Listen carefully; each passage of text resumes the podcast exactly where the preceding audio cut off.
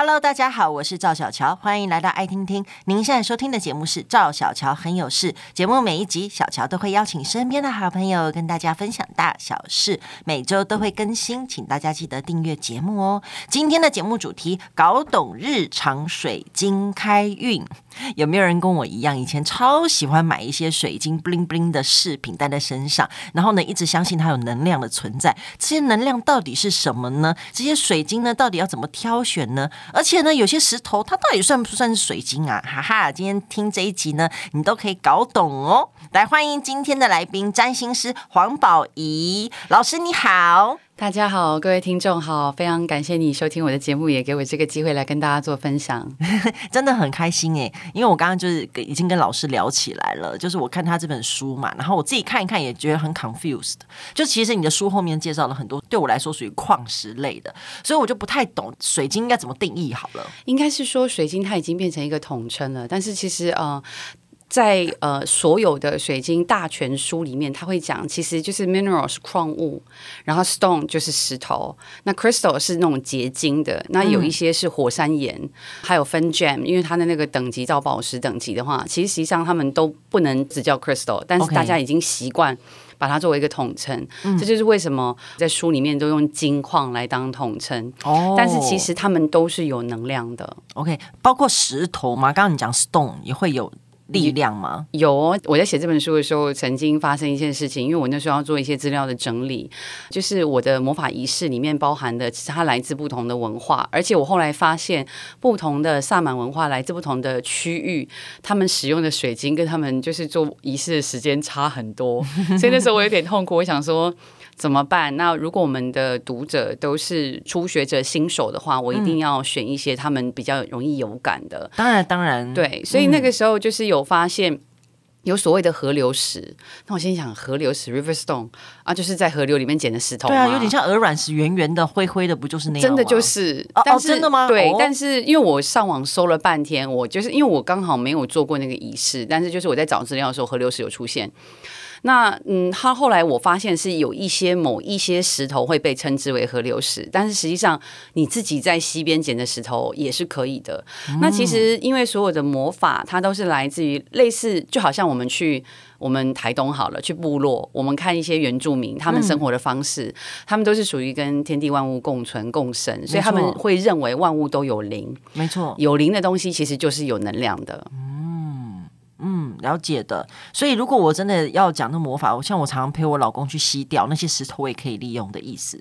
如果你对某一些石头你特别有感觉的话，会哦。讲到感觉哦，这个待会要跟好好跟大家聊一聊，因为老师讲很简单，他就一直讲要写直觉，然后我真的觉得真的很困难。这两个字很简单，但其实很困难。我们待会聊哈。那接下来就是好，那你讲的水晶还有金矿，这要怎么分呢？它其实呃，就是以它的成分来做区分，结晶成石英的，然后硬度七以上的，通常都会是水晶。但这个就是比较是我们讲的什么粉晶、紫水晶这种感觉。都是石英家族的，嗯，对，懂。但是其实实际上有一些矿石，它是兼具，它又是水晶，它又可以是宝石，然后它也可以算是其他的。所以就是这件事情还蛮复杂。但我觉得以新手来说，你先不用管它是岩石还是宝石，还是水晶，嗯、还是矿物，嗯、你先不用管这个。OK，你只要知道它的材质可不可以碰水。它的材质可不可以烟熏？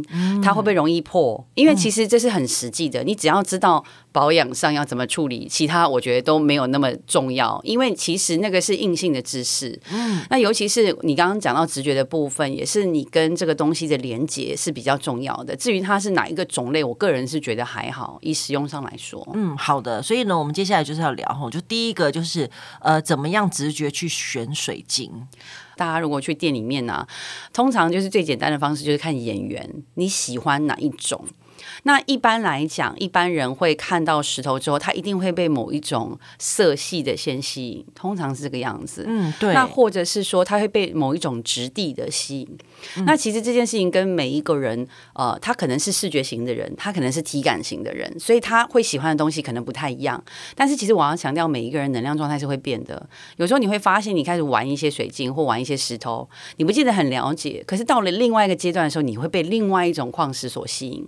嗯、那之后，如果你再去搜集一些能量的知识，你会发现其实他们之间是有关联性的。嗯，有的你在书里面有提到，你说你小时候的体质，然后小时候你去店里面，然后一个小女生莫名其妙选了紫水晶跟那个什么黑曜石，黑曜石就那种老人系的，对，就是有点应该是要选很马卡龙色系啊那种，对那 bling bling 那种感觉，是啊，是啊。然后后来你才对应到嘛，是这样说？对，因为我是等到很大之后，因为我那个就是一直很舍不得，因为我自己买，然后还被我妈嫌弃，就是说那个品质不好啦。哦、但是你知道，我们小女生怎么可能会花很多钱？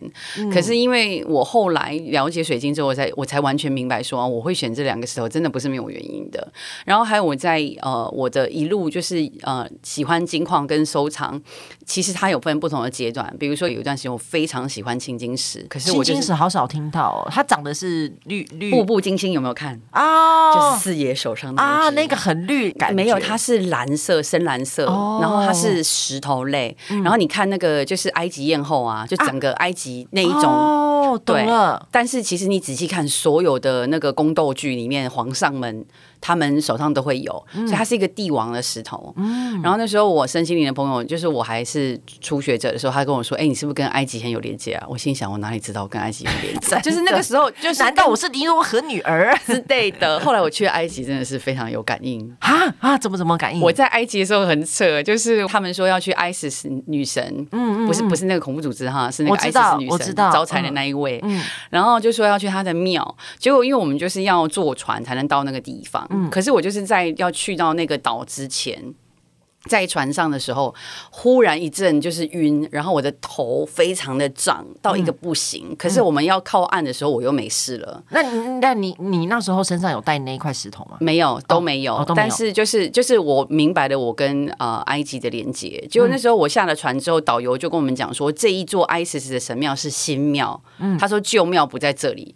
那我就问他说旧庙在哪里？他就往海上一指，就是我刚刚觉得头痛的地方。啊、哎呦喂，我起鸡皮疙瘩，是不是？对啊，很吓人呢。所以就是很多东西，我就是这本书就是希望说，我不要讲太多理论性的东西，当然还基本知识还是给大家。可是就是说，理论上的东西你要有感觉。那因为这也是为什么我们书只有包含五十多种，我没有包含太多种，因为我觉得太多大家不一定用得上。嗯，所以我觉得就是 A，，比如说七个脉轮都有一些。然后，但这本书是因为这几年大家很喜欢就是新月来许愿，所以我们就拿这个当主轴线。因为其实金矿的东西真的很复杂。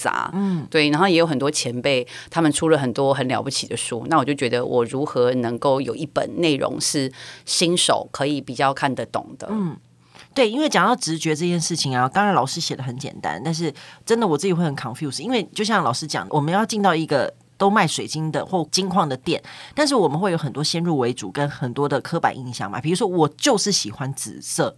对啊，对不对？那我一进去，我一定会先去看紫色，我不可能去看到黑色啊，或者是我就已经想好了，就是嗯，我要。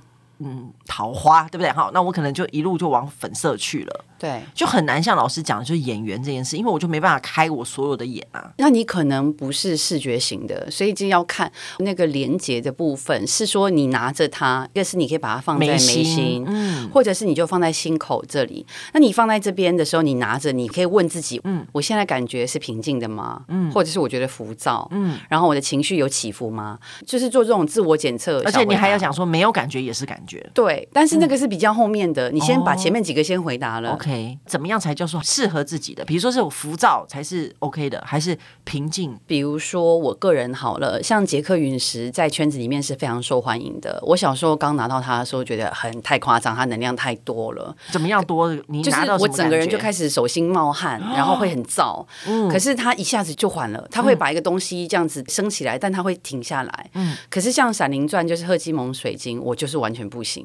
他拿着我整个人就是感觉要起飞了，就是我没有办法，我拿再久都不行。哦，就是如果有一些人很流行那种，因为他长得很有趣，他是那种白水晶型，然后里面就是黑黑亮亮的，而且看起来很尖锐，就感觉很像是那种变形金刚里面的一种人物。我看到他我就有点害怕，嗯，就是像这种我就觉得不适合我。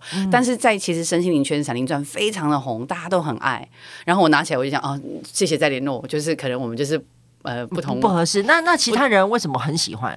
所以我觉得真的要看人，这就是我书想要跟大家解释的。人家说他喜欢的，不见得适合你。嗯，所以我的意思说，你如果对一个金矿你有感觉，那你就先按照我的那几个我提问表先问自己，然后你等一等。比如说你拿一段时间，比如说像我跟杰克陨石，就是一开始的时候是很激动，可是就是一两分钟而已，然后之后我就变得非常平静，嗯、而且我甚至有那种胸口松开的感觉，然后横膈膜都撑开，嗯、就是因为它就是对应心轮，嗯、所以其实实际上你可以等等，而且那时候你刚刚提到说没有感觉也是一种感觉，你就是等一等，而且你知道，因为直觉这种东西，它会随着你的意念，比如说你拿着它，然后如果你那时候的一个信念是我是麻瓜。你就可能会没有感觉，嗯、但是你等一等之后说，说不定我用这些方式问我自己，你会发现其实是有一些区别的。嗯、所以其实这个东西也是在调频你的意识状态，嗯，去跟他对话。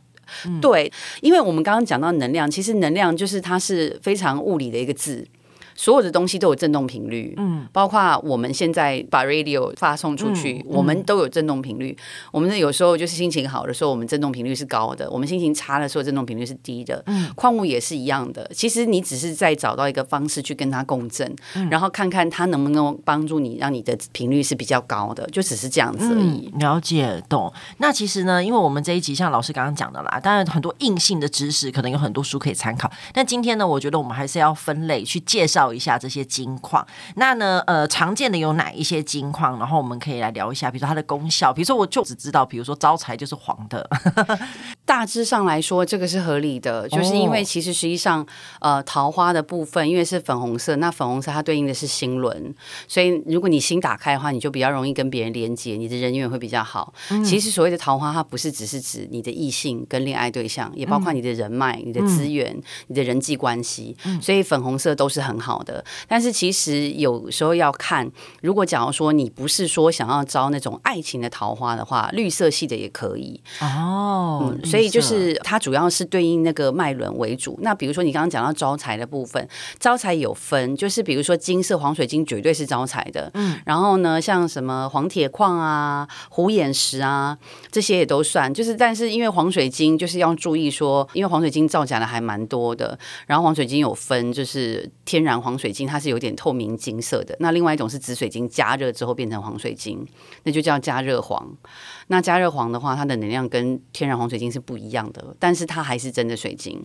可是你要看你喜欢的是哪一种，所以这个东西黄水晶的美角还比较多。可是像虎眼石作假的感觉就印象比较少，因为虎眼石便宜，但是就变成是说，你看你的预算嘛。其实这也很有趣。你如果预算不多，那你又想要很大招财，你想要在你的办公室或者是你的收银台，对，那你不可能买一颗巨大黄水晶，因为这样子很痛啊，因为很贵啊。那你就买一颗超大的虎眼石哦，对。因为虎眼石比较便宜，对。然后黄铁矿，黄铁矿以前很便宜，但是现在他们特殊处理的有一些变比较贵。可是黄水晶的话，它的振动频率是比较高的，嗯、那它就比较适合从事创意之类的人。他可能就是要创造力更高，然后他去跟人家讲说 pitch 他的 idea 的时候，他凸显说我这个东西很有价值，以及我真的觉得它很有价值。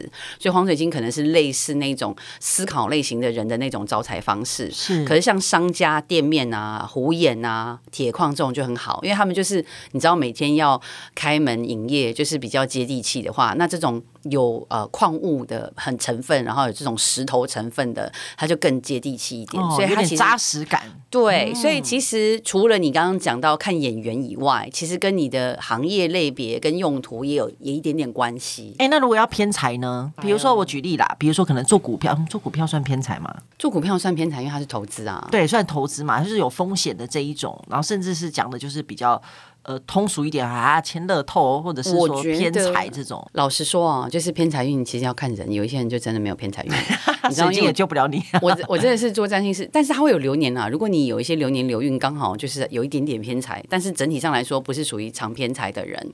我很多客户占星客户就会爱问我啊，我到底什么时候会中了头？我就说你不会中，然后就立刻被拉黑啊。没有，但是就是我觉得以呃做股票跟投资来讲的话，它比较像是天外飞来一笔，然后就是幸运之神眷顾你，所以我会觉得这种比较还是偏黄水晶这一种，嗯，比较高频的，对。嗯、但是如果做生意的话，真的是那种感觉比较沉的那一种石头，因为你就是要希望你的劳务。能够换来报酬嘛。嗯，而且是要持续不断的。是的，是的。嗯、然后你看，它就很稳在那边，所以这个感觉不太一样。嗯，那另外啊，就是我觉得年纪慢慢大，我觉得健康这个很重要啦。有什么样水晶是可以呃让这个健康的能量比较提高？嗯。呃健康力量系的话，我觉得就是女孩子哦，我大推石榴石。就是我以前刚开水晶工作室的时候，我还拿石榴石用铁线串成腰带，让我朋友就是有那种妇科问题，你知道，就是很多女生有子宫肌瘤啊、子宫肌腺症啊。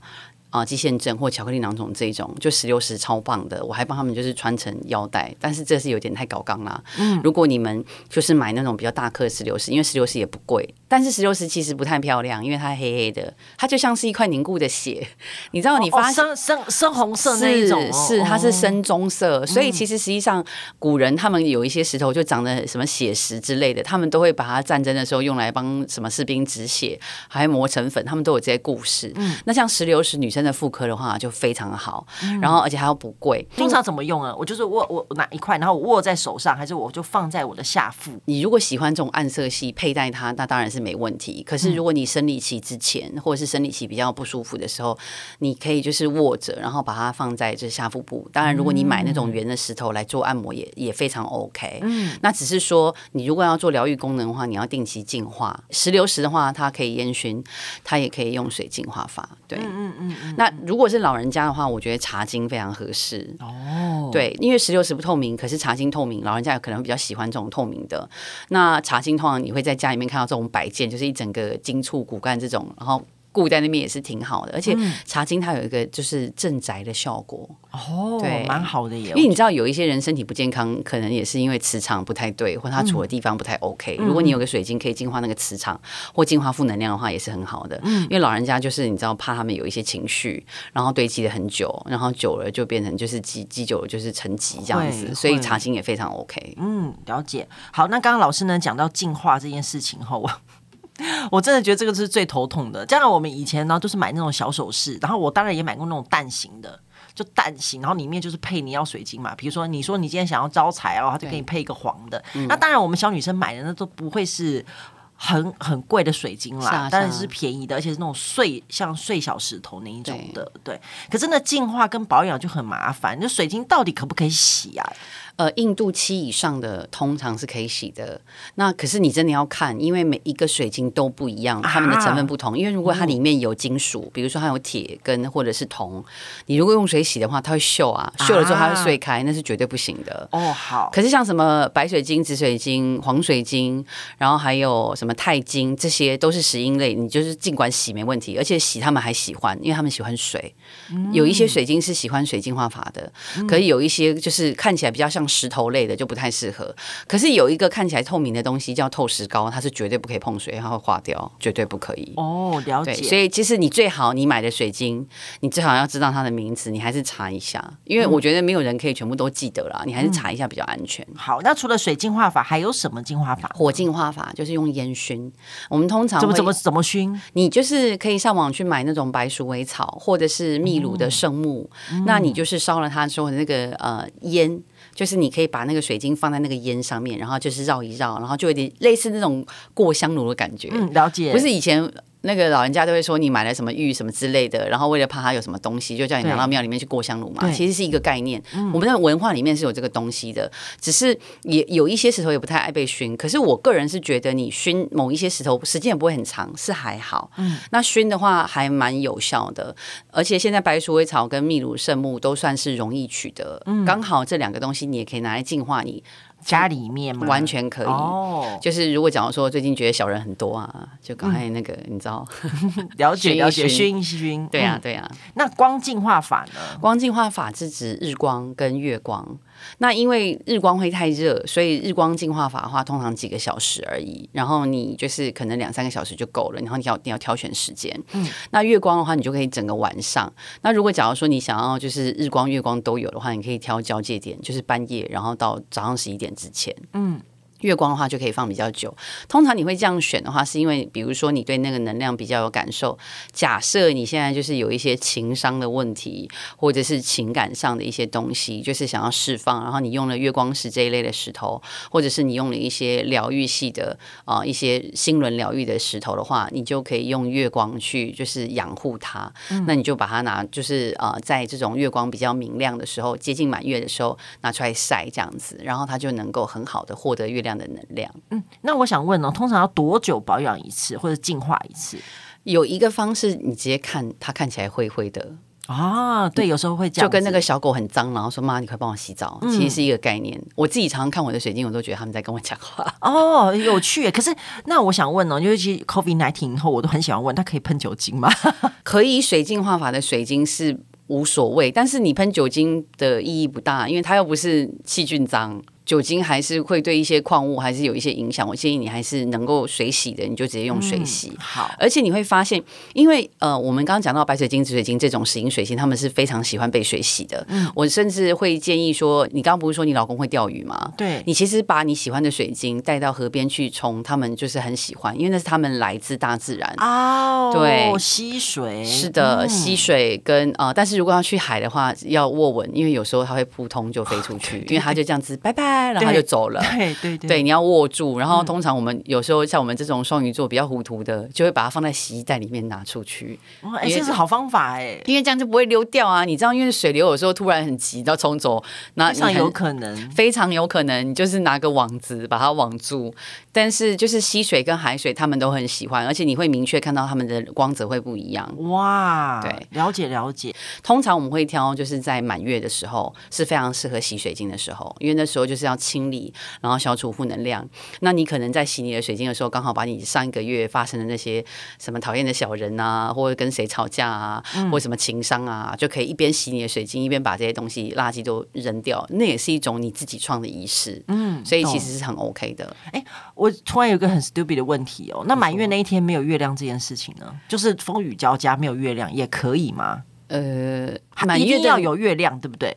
如果你要照光的话，肯定是要有啦。如果你要用光净化法，要照月光，肯定要挑有月亮的时候。嗯。但是如果是风雨交加的话，其实表示它能量是很强的，所以完全可以做净化的意思，绝对可以。哦，了解。我曾经在就是那种闪电下雨黑到那个我们，因为我 我在做一些女性疗愈课，所以我跟我的合作伙伴，我们三个人，然后那时候我们在大陆，就我们就晚上就是那天好像是天蝎座满月吧，就是很可怕，刚好五月六号那一天就天蝎座满月。嗯。你就发现那天大家都在发疯，然后路上的人都很神经病这样子。嗯，就是满月，其实你仔细看那种昆虫啊、小动物都怪怪的。嗯，所以其实实际上那个能量已经在了，你在那天做仪式是绝对没问题的。嗯、但是如果你是要照月光，那天当然不合适。OK，了解。对，但是那天做仪式绝对很 OK 哦。嗯，因为就是。过去就让他过去，让他走，所以其实很合适的，真的很有趣。而且老师刚刚有讲到哦，这本书当然除了讲金矿以外，还有讲到脉轮，其实在这本书里面都介绍的很详细。所以呢，如果呢你对水晶有兴趣，然后想要多加了解的话，然后可以来看这本书哦。新月水晶五十家完全解密，桃花招财许愿，简易日常水晶开运，一次搞懂。再一次谢谢黄宝仪老师，谢谢你的分享，谢谢大家，谢谢，也欢迎大家分享节目，更欢迎订阅赵小乔很有事，有新的节目上线就会收到通知。我们下次见喽。